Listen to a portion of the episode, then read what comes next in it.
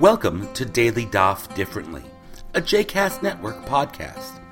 This daily podcast invites you to join us to study the daily Talmud page with a variety of liberal rabbis and teachers. For more information about Daily Daf Differently, please visit jcastnetwork.org slash ddd. For more information about the other JCast Network podcasts and blogs, please visit jcastnetwork.org. This week, the Daily Daf is being led by Rabbi Jill Jacobs, the Executive Director of Rabbis for Human Rights North America. This daf is mostly taken up with a fanciful description of the magical moment at Har Sinai when the people received Torah. According to the rabbis, this was a life or death moment, not only for the Jewish people, but also for the world. The rabbis imagine that at the moment that God said to the people, Do you want to accept Torah? that God held a mountain, God held Mount Sinai over their head, and said to them, If you accept Torah, that's great. If not, this is going to be your grave. So it was a choice to accept Torah, but it wasn't a choice between accepting Torah and going about their lives without Torah. It was a choice between life and death. Now, of course, the rabbis do come back and say that the Jewish people did eventually accept Torah out of their own volition, but that that didn't happen until the time of Esther, when the Jews, it says, agreed that they were going to accept Torah again. So, from the whole time, from the time of Matan Torah through the book of Esther, according to the rabbis, the Jews weren't deciding between Torah and not Torah. They had decided between life with Torah and death. And it wasn't just a life or death decision for the Jewish people but in fact it was a life or death moment for the world. The rabbis also imagined that at the moment of Maseh Breshit, of creation, that God made a deal with the world and said, if in the future the Jews accept Torah, that's great. If not, I'm going to undo all of creation and return the world to tohu vavohu, to chaos. And so we can imagine the entire world, the mountains and the seas and the sun and the moon and everything, standing, listening to see what the Jews would do at Mount Sinai and quivering, worrying that perhaps their time was up, perhaps the world was over, perhaps God was going to return everything to Tohu Vavohu.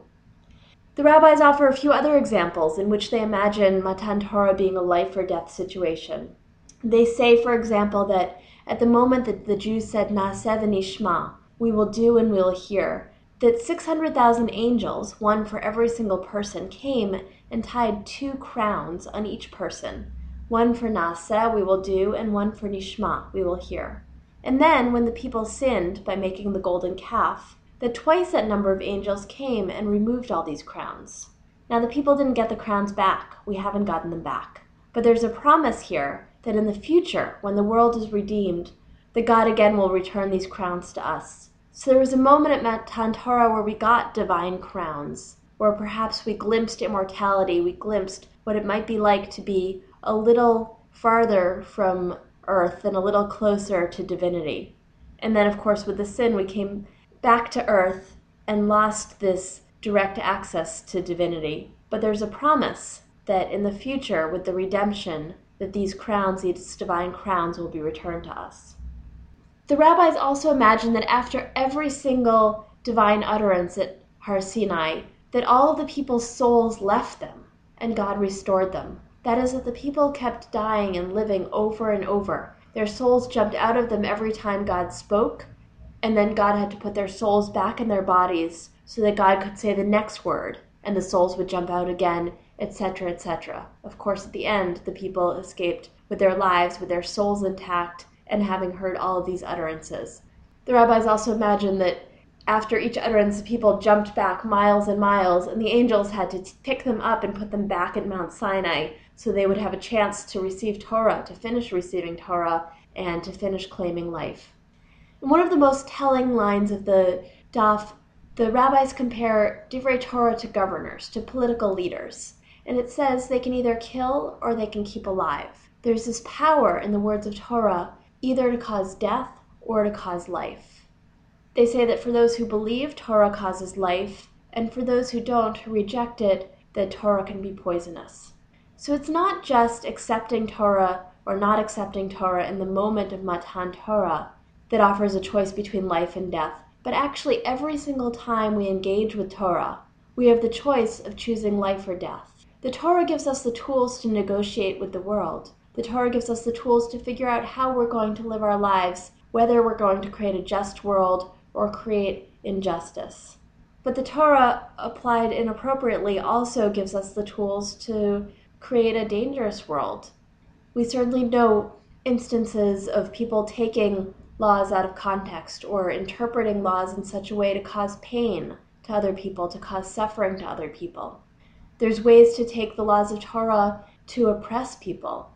But instead, we have the choice to choose life, to make sure that when we accept Torah in every single moment, we're accepting it in a way that causes life in the world, that allows everybody to live, that allows us to create a world of justice in which we don't use what seem to be divine words as a way of oppressing other people, as a way of sowing pain, and perhaps even as a way of, of causing death. So, in every moment, it's as if God is hanging a mountain over our head. It's as if God is saying, Do you want the world to be like it is now, or do you want tohu vavohu? Do you want chaos? And our choice, every time we encounter Torah, every time we interpret Torah, every time we live our lives in, in accordance with Torah, the challenge for us is to say, yes, we're going to choose life. That's the way that we're going to accept Torah.